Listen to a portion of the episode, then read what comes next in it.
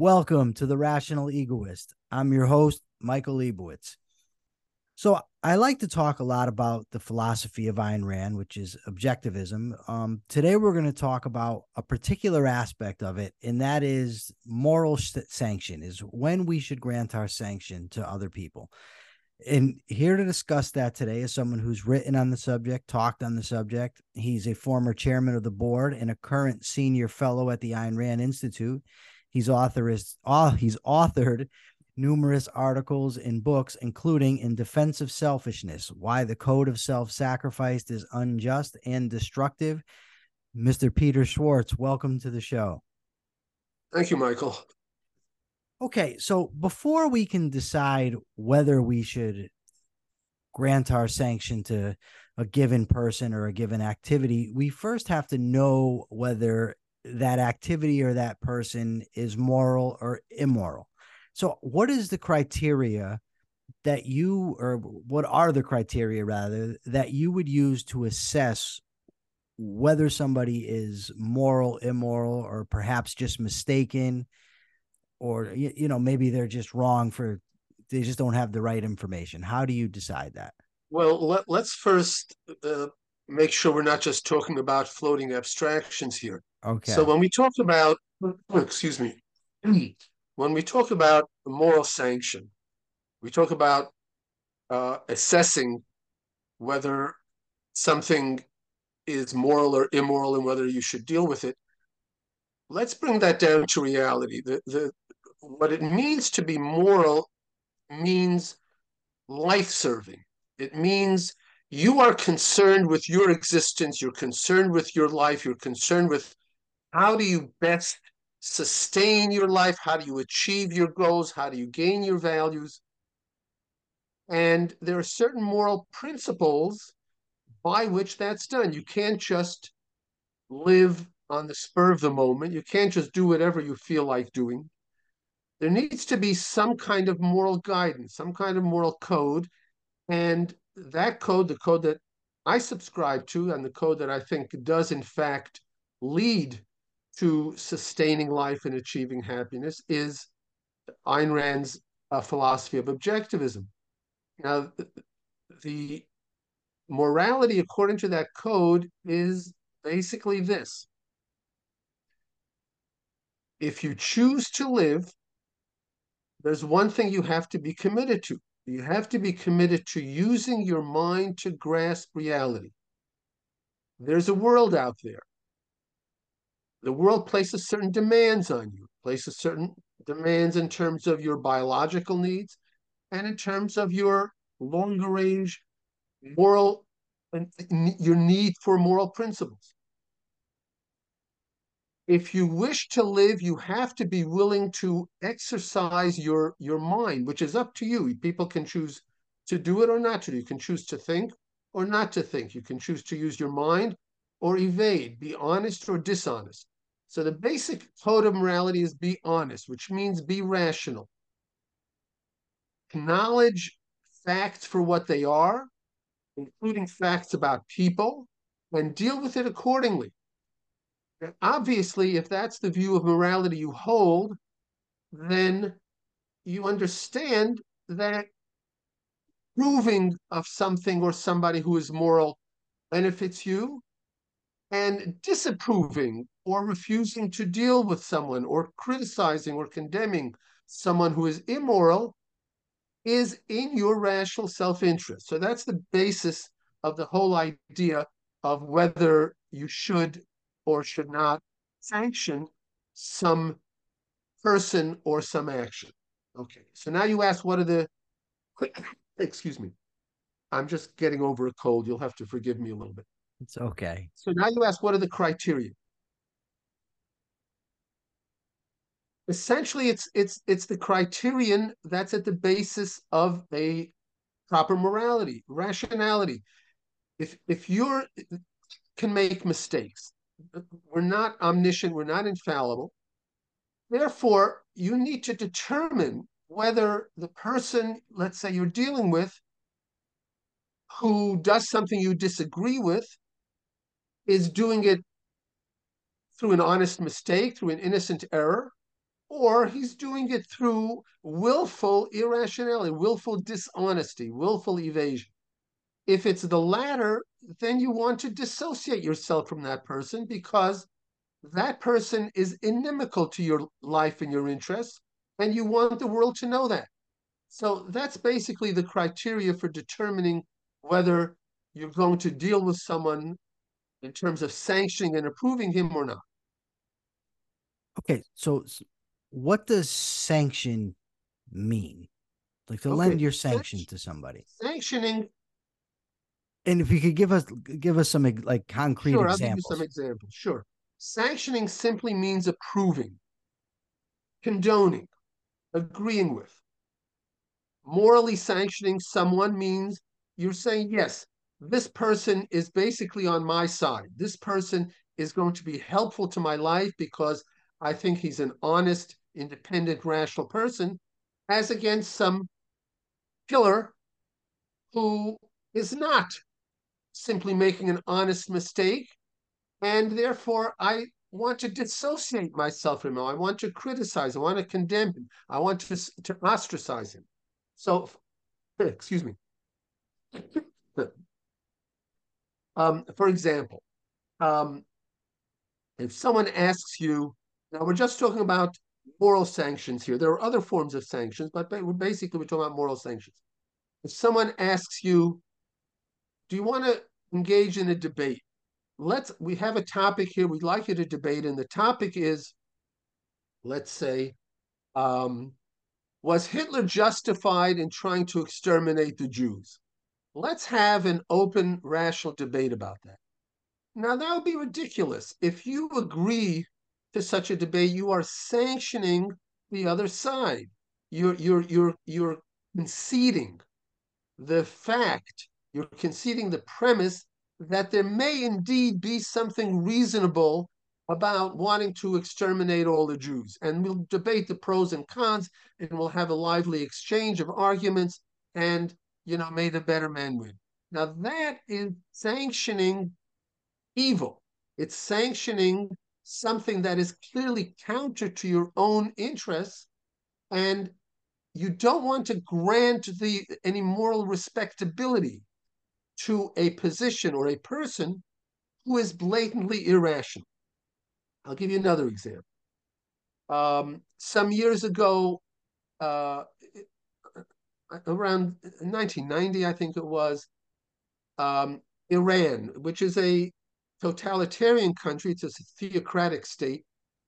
Uh, it, it permits virtually no dissent. Um, it executes people who uh, they call heretics, people who question the validity of, of uh, Islam and so forth. So here, here you've got this country, and they decided, strangely enough, to hold a book fair, which is a, an exhibit where publishers come and they show their books, and there's a free exchange of ideas.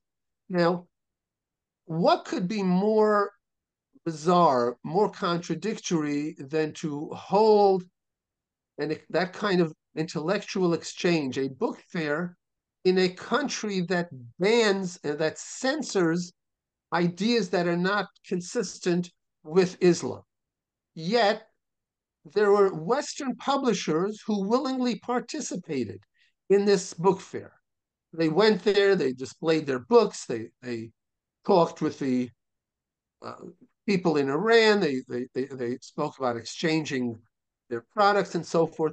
That again, now again, this is a country, remember, which had uh, put out a, a, a, a, a bounty on the assassination of Salman Rushdie because he published this, the Satanic Verses, which was blasphemy, and the Ayatollah then of Iran declared he must be killed. We can't allow a book that criticizes or ridicules Islam and Muhammad. We can't allow such a thing to exist. And people were murdered uh, on the basis of this uh, edict, this fatwa. Uh, bookstores in the West were firebombed, people were injured. Yet you have Western publishers willingly participating in a book fair with Iran. That is a moral sanction. That is a clear example of sanctioning evil and clear, and it's clear why it's self-destructive. Okay. There's so much I want to ask you about. Okay, but first, so the, an act is ethical in my view, and I, and I think to yours, to the degree that it promotes my life. Now, I mean, not it's not it's not ethical for you to act to promote my life. I mean, if I'm gauging from my first person perspective, I need to look as what is going to rationally promote my life over the long term, right? So on this podcast that I host, it does that in my view in two ways. One, I get to promote the type of philosophy and the type of political views that I support because I think that by promoting that, if I can further those issues, it creates a better world for me to live in. Sure. Secondly, it also hopefully will end up being a source of income for me where I can maintain myself and also I enjoy it. Now, I'll have people on the show, and I have had people on the show that disagree with me vehemently. I have them on to debate with them because I'm very, very confident in my ability to in in the correctness of my views that I can defeat win those debates. So if somebody is watching that is on the fence or doesn't know a lot about the issues, they can see in real time the differences and i believe would be convinced if assuming that the person is thinking rationally that my position is the correct one. Would you say that that case if i'm debating somebody would be to sanction evil? Now i would not have on someone let me just be clear that would say something as ridiculous as you know hitler was right to kill the jews. I have had on people that claim to be say democratic socialists now, I uh, the problem is is that there's degrees of evil. I mean, there's and, there, and there's mixed cases of, people. So, at what point does it become the sanctioning of evil and crossover from actually benefiting me? Because the whole purpose of ethics is for me to be happy and to live a prosperous life. Sure. The the the question you have to answer is: Is there some possible honest basis for people believing in this view. So you say you wouldn't have somebody on your show who wants to defend Hitler. You wouldn't yes. have Hitler on your show because it's ridiculous to say, well, there are people who think Hitler is right, and I'm going to rationally show by my debating skills why they're wrong. That there, there is no rational basis. There there are certain things which are simply almost self-evidently crazy and irrational. And to even grant it moral respectability is to undercut your own values. Now i don't think it's it's um, wrong to have a debate with a democratic socialist. Um, there are many wrong views that you want to debate because obviously you're not just going to talk to yourself. You want to make the world a better place. But the way you're making the world a better place is by grabbing onto the rational elements uh, that people hold and show by reasoned argument that this is not rational or this is not let's let's not put it that way. Show that you're mistaken. You think um, democratic socialism is good. You think capitalism is wrong. I'm going to show you why capitalism is right. I'm going to show you why capitalism is moral and why it's the only moral system, and you can do that. Um, but when you're getting to a situation or a view that has no conceivable rational basis, like Hitler, or like, let's say, you wouldn't have on your show um, you know, the Ayatollah of Iran come on and and argue uh, should Salman Rushdie be killed? Should people who don't believe in Islam be stoned to death or not? You wouldn't have that debate because that grants a respectability that it doesn't deserve and it undercuts your own life.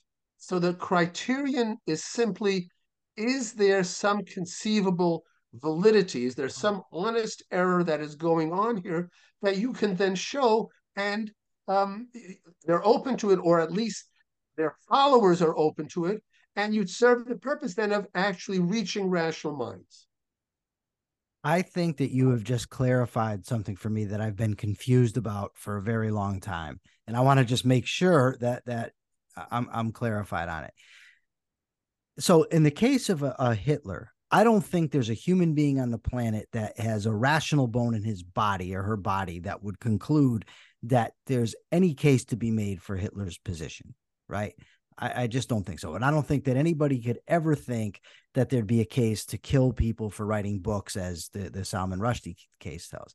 I do think that right now there may be 18, 19, 20 year old kids who've been attracted by the lure of socialism who may be open to altering their minds with that said, it doesn't necessarily matter then if I think the person that I'm debating is open to rational argument.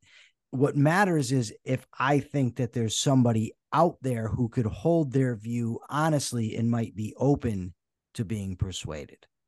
Well, see, that depends. I wouldn't put it categorically that way. It depends if the person is representing an organization. So, um, um, take libertarianism, for example. Now, I'm a, a very big opponent of libertarianism um, because, it, and to clarify that, I mean the real libertarian organizations that uh, claim to be for something they call liberty uh, and allow inside their this big tent, this big umbrella that they have, anybody who calls himself an advocate of liberty. So if you're a Palestinian terrorist and you say you're for liberty, that's fine. Uh, if you believe in child molestation, you say, well, that's liberty, that's fine. There, there people are um, included in this libertarian umbrella because the libertarian idea is that it does not matter why you believe in quote liberty. As long as you say you believe in liberty you're an ally. And therefore they include anarchists, which is the, the, the worst political element of their position. So I would never um, debate the, um, let's say, the president of the Libertarian Party, because his organization stands for something that is latently irrational, and I won't grant him the moral respectability of a debate. Now, this is crucial. Let me just digress for a second here, and I'll come back to the main question you raised. This is why it's so important to be firm on the issue of moral sanctions. It's because your willingness to debate somebody, let's say, means you're granting a certain premise. And the premise is there is a certain respectability to this position. You're saying, I won't debate Hitler because he's beyond beyond the pale but I will debate this guy because he's not beyond the pale. So you're granting by the very decision to engage in rational discussion, you're granting the premise that rational discussion is possible. Now, as I said, I would not do it with a, the uh, representative of a, a, libertarian organization. Uh, I wouldn't do it with the Ayatollah of, of uh, Iran. Um, but I would debate or, or, or argue with people, especially young people, you know, 18, 19, 20 year olds who don't understand what's wrong with libertarianism. And I, in fact, wrote a whole article about it. It was aimed at those people. It wasn't aimed at people who already agreed with me. But I, you, you, can engage in a discussion that way. But uh, you, you want to be careful not to grant your imprimatur because that you are important you're a mind. I don't mean you specifically. I mean mm-hmm. anybody, any rational person. You value your life. You value your mind. You're by the very fact that you're agreeing to engage in certain intellectual intercourse with somebody. You are giving him something of value that you possess, and you want to be sure that you're you're not doing it in a way that only undercuts your own values and your life. So to answer you, this is a roundabout way to answer your question. Yes, I think it's perfectly okay to engage in discussions with people who have mistaken views about honestly mistaken views about a really bad idea or philosophy, which is different from engaging in a debate with the representative, the official representative of that philosophy, like the Pope.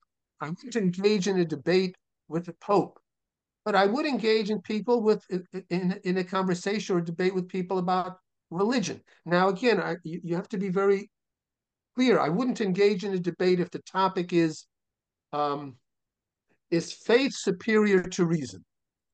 That is not open to debate because how are you going to debate that except by means of reason? So you can't debate that. That is not open for for rational discussion. But I would debate, you know, uh, uh, uh, people. Uh, are there arguments for God's existence?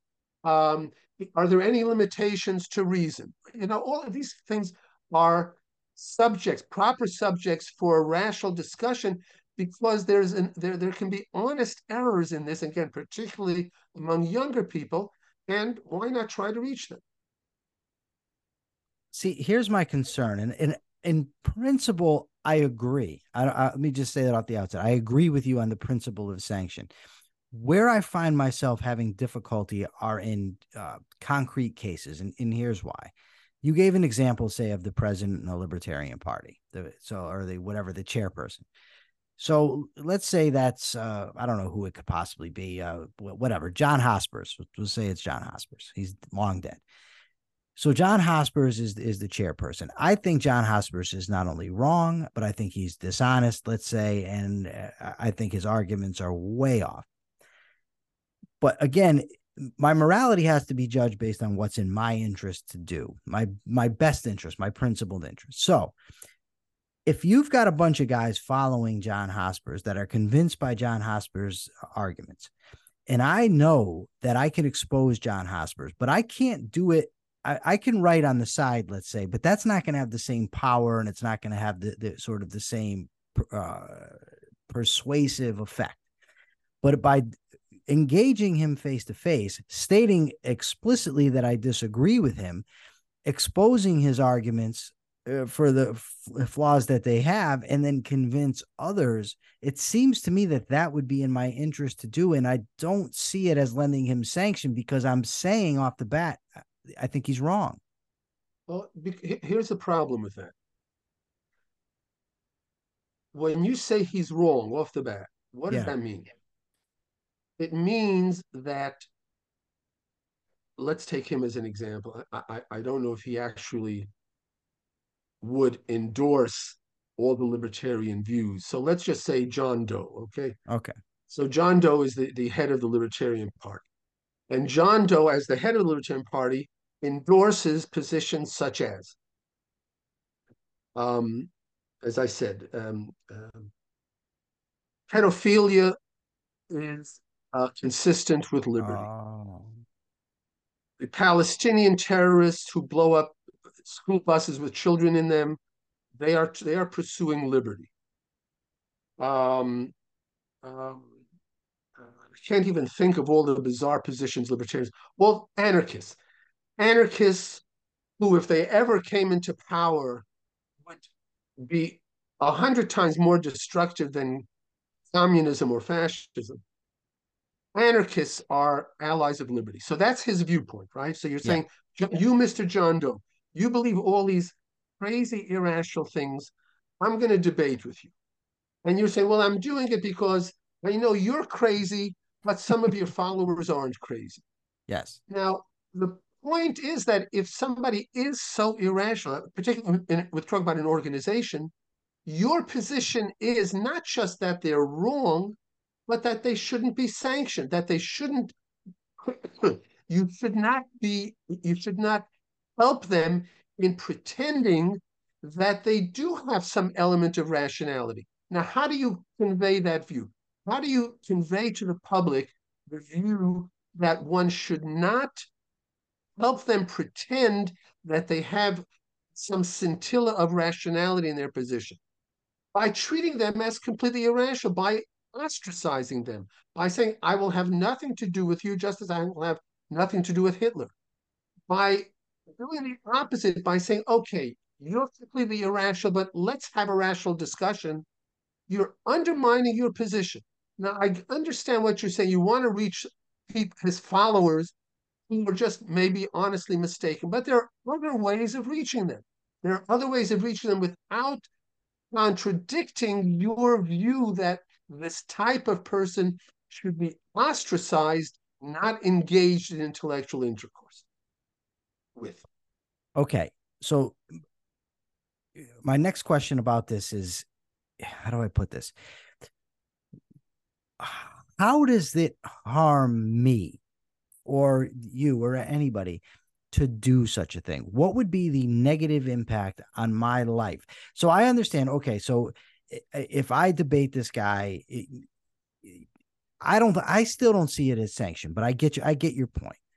So how would it harm me to do so? And, I, and by okay. me, I mean harm the things I believe in, harm my philosophy, not just you know me in the short term. I'm taking the, the, okay. the long range. So, what would you say if I asked you about one of the examples? Okay, let's say you're a book publisher, and the yeah. Ayatollah of Iran invites you to come to their book fair in Tehran and display your books. How does that harm you if you do it? Why wouldn't you say, well, look, I know the Ayatollah is crazy, but maybe there, will be people in Iran who read my books. Maybe they'll read something I wrote. They'll read Ayn Rand. They'll get a new. Why? How did? Why wouldn't you make that same argument? For a few reasons, I, I would say for one, if I if I'm going there to do so, I'm putting myself at risk because I'm in a very dangerous country. And well, in, let's in say you just send your books there. Okay, if I just send my books there, I'm risking misrepresentation. I'm risking them claiming that I endorse them when I don't. I would say that the audience. Now wait, wait, our... wait. Mm-hmm. But why would they say that? All you did was, was send books there. Well, all right. If you think, but you're right. You you were exactly right. You're. It's because you are dealing with someone that you shouldn't be dealing with that people will draw certain implications that are ultimately going to be harmful to you. Yes. Now, if you debate this John Doe, who's the head of the Libertarian Party, people will say, well, you know, Peter Schwartz says these are terrible people and you shouldn't deal with them. You should ostracize them. But Michael Leibowitz obviously doesn't think that. He thinks they're not so bad. He disagrees with them, but they're not so bad. They're like, you know, Democrats versus Republicans. So maybe I should have dealings with the Libertarian Party. I, I agree with some of their positions, after all. They're against a lot of government regulations that I'm against. So why don't I deal with them? I disagree with them about the anarchist part, but I agree with them on other things. So I'll deal with them. Michael Leibowitz, whom I admire, deals with them. That's how it undermines you, the same mm-hmm. way that the book fair undermines you. Okay, I, one more question about this, and then I'll move to, to the next thing. The difference, as I see it, between the two examples you just gave, with the book fair and with the debating, is this: if I'm debating somebody uh, in this split screen like I have right now, I can clearly state my position. I can say what it is. And, and the people that listen to the show uh, generally know what my beliefs are. So they're not going to mistake and think that I'm for advocating pedophilia or uh, anarchy or the, the things that you've talked about. But if my books are over in Iran, I don't have that same opportunity. The people over there don't know me. They're not hearing my voice. I can't explain my position. Okay. How about this? How about if you send your books there and they allow you to put up a placard next to the books stating your position? You, you disagree mm-hmm. completely with the uh, regime in Iran. You disagree with their uh, attempt to censor books. You disagree with their uh, fatwa on Salman Rushdie. Somehow they allowed me to display my books and convey my opinion, and I'm doing it even then, no matter how explicitly you state your views, you are helping them in some way. You're you're you're giving them uh, a a, um, a, a sanction. You're giving them a, a, a form of approval that they're not entitled to. In the same way that John Doe, the head of the Libertarian Party, comes on your show, mm-hmm. you're giving him exposure and a platform that he's not entitled to. He's not morally entitled to because he deserves to be silenced. I, I don't mean uh, censored. I mean he deserves to be um, kept from any valid platform because of the irrational, the irrationality that he represents. So no matter how how much you you you say, you're allowed, you're going to be able on your show to state your view. The sheer fact that you're having this guy on and that you're engaged in a debate with him, you're not having a show. You're not having a show with a dummy uh, you know, a, a, dummy representing libertarianism and, and arguing against him. You're against a real person and offering him a platform to present his views, and you're trying to refute them. So you're saying his views are worthy of a debate. Mm-hmm. And that's undermining your position, just like sending the books to Iran would be. Okay. I, I don't know how I, I can't say it any, any different. No, no, no, no, no. It's good. It's it's. It, I'm I'm very happy to get, to get your take on this. Um, justice. It seems to yes. me that that this topic is knee deep in the idea of justice. Justice being granting people or giving people that which they deserve, whether it be good or evil. And also, nah, I shouldn't have said evil. What whether it be reward or punishment would have been a better way to put it.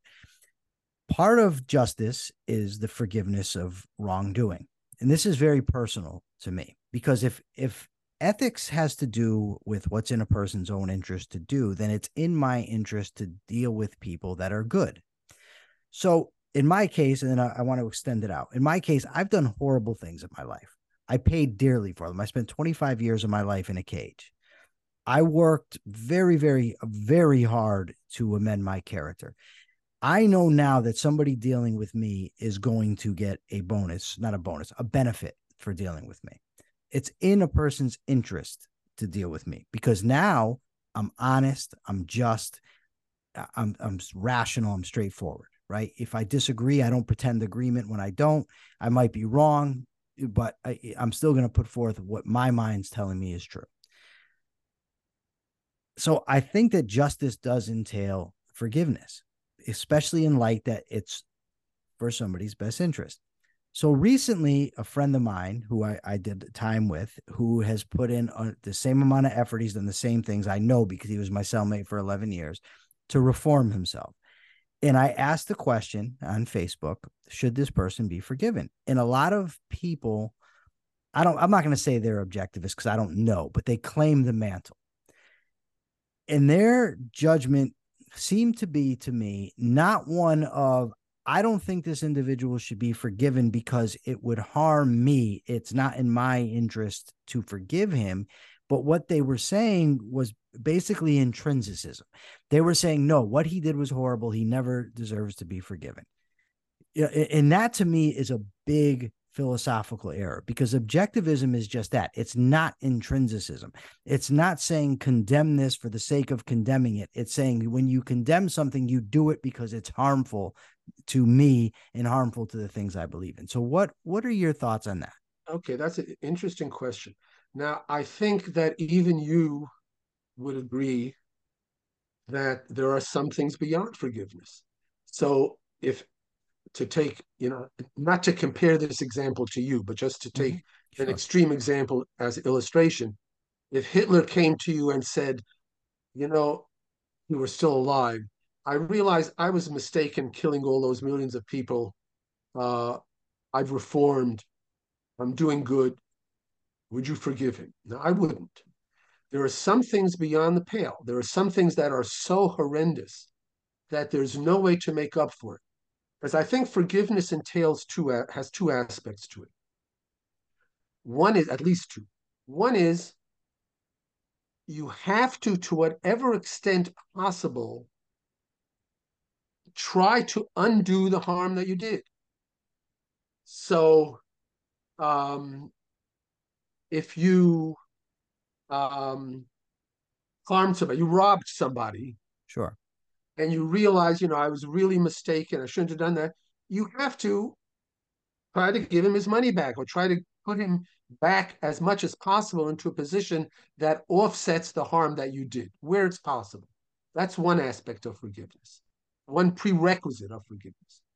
And the other, the more important one, is what you've been describing that there has to be clear cut evidence that the person really has changed, which means A, that he grasps what was wrong with his behavior in the past, and B, that he now engages in the opposite kind of behavior and does so convincingly and does so for a long time, not just for a week.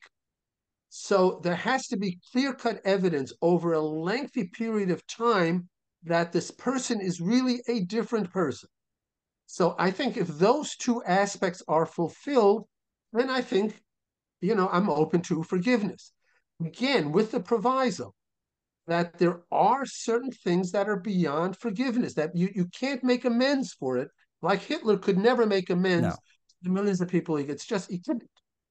Uh, in your case, I think again, I'm not comparing it to your case, but I think you can, and if you genuinely make amends to whatever extent is possible for the harm you caused, and there's clear evidence that you've changed and you're now a different person over a lengthy period of time, then yes, then I think then then forgiveness is appropriate. I, I agree with everything you just said. And in the case of Hitler or somebody like that, I mean, it's it's an extreme example, but it, because it illustrates the point perfectly. The reason I don't forgive Hitler, no matter what he does, is because I don't want to send anybody the message, not a single person out there, that no matter what you do, I'll welcome you back at some point. I need people to understand that there's certain things that you do that you'll never be welcome back. And Hitler is an example. It's such a, a horrible thing. With now, as relates to amends, this and I, I agree when possible. But here's my only qualifier I would put to that. If Peter Schwartz and, and Michael Leibowitz both go out and harm two separate people, Peter Schwartz and Michael Leibowitz both do their absolute best to transform their lives, make up for the for what they've done, and try to make amends. Michael Leibowitz happened to have harmed a extreme Christian. Peter Schwartz harmed someone with not a forgiving bone in his body my guy forgives me based on his warped philosophy. Peter Schwartz guy never forgives him because of his warped philosophy, but objectively, my behavior and yours are exactly the same. And I don't think that uh, forgiveness at a societal level, and what I mean by that is in the court system or you know with going out for jobs and things of that nature should be contingent solely on whether a particular victim forgives the perpetrator yeah, I think that's true. In fact, um, I would say that you could certainly imagine uh, the following case. Uh, somebody committed some atrocious act against somebody. Um, uh, you can fill in the details yourself. And then reforms and fulfills the two requirements that I said. Yet the victim, that particular victim, will still not forgive the person. Maybe he feels there's no way to make it up to him. His life was changed irreparably. Uh, you, may, you did something that you can't undo to him. You try, you do whatever you can, you, you, you make whatever effort is possible, but you just simply can't undo it. So he would not forgive you. I might. I might forgive you. I'd say, well, you did whatever you could. You're a different person now. I understand why the actual victim doesn't forgive you, but I do. So there's that.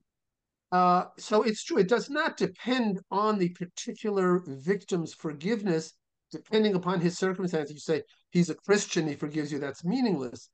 Um, but the, the, the important thing is, as I said, the two requirements that I mentioned that you you fulfill that you you do whatever is possible to make amends, and you you you you provide objective evidence that your your behavior and your your your ideas have changed, then uh, I think you're um, candidate for forgiveness, regardless of what the victim does or does not decide about you.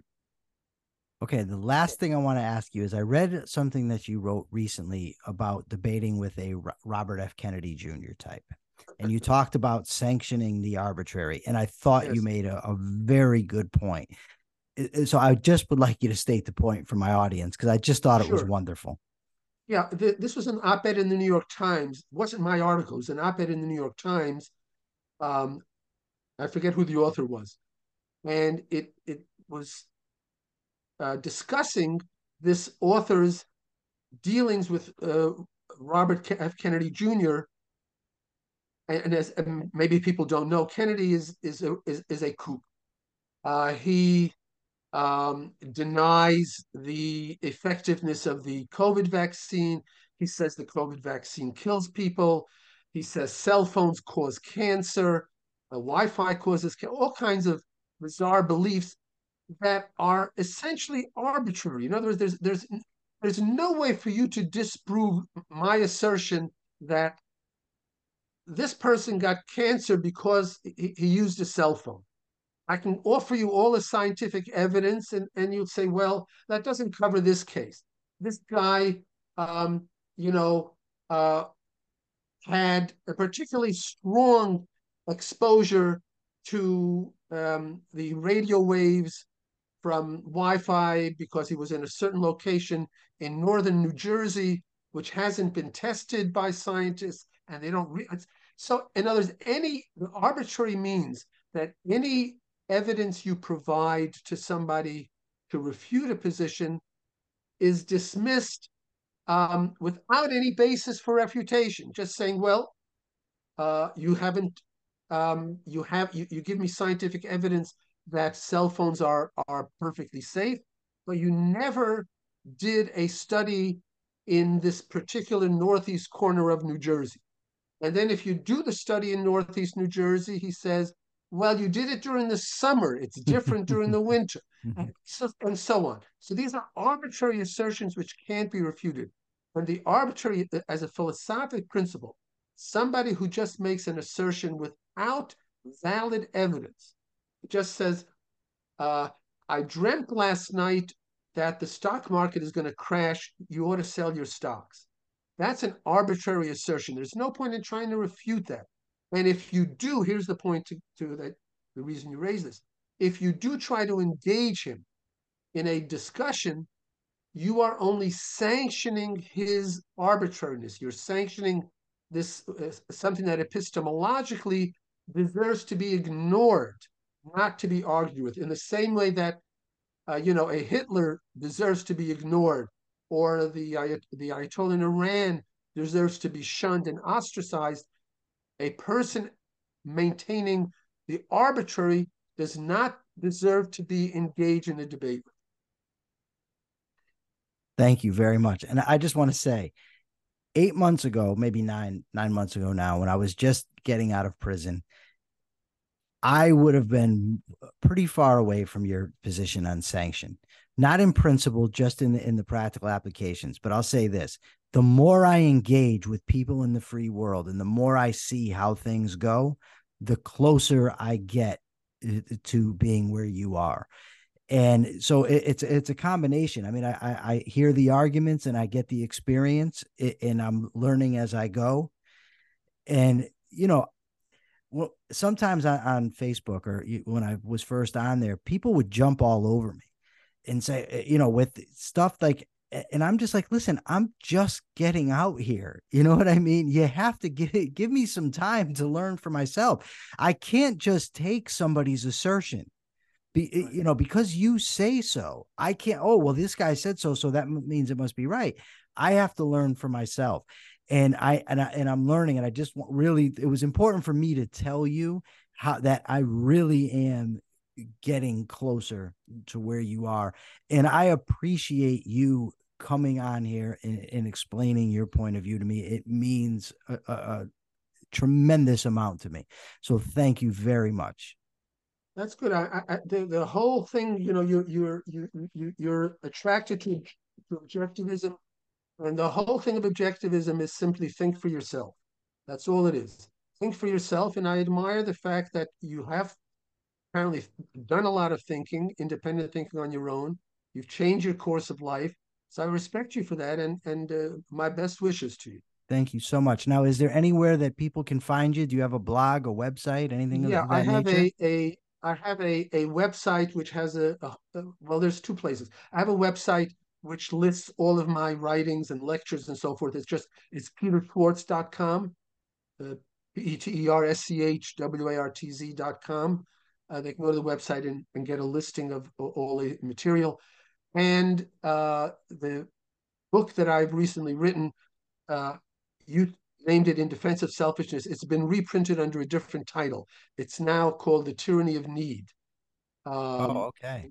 And that's also available at Amazon and everywhere else, so they can, and and particularly if they want to understand this issue of sanction as it applies to foreign policy, knows how America should deal with other countries, they can read the last two chapters in that book, the new book, not the old book, the Tyranny of Need book, and see how it would apply. Thank you very much for being here. For now, this is the Rational Egoist signing out. I'm Michael Leibowitz. Remember, like, share, comment, subscribe. Take care.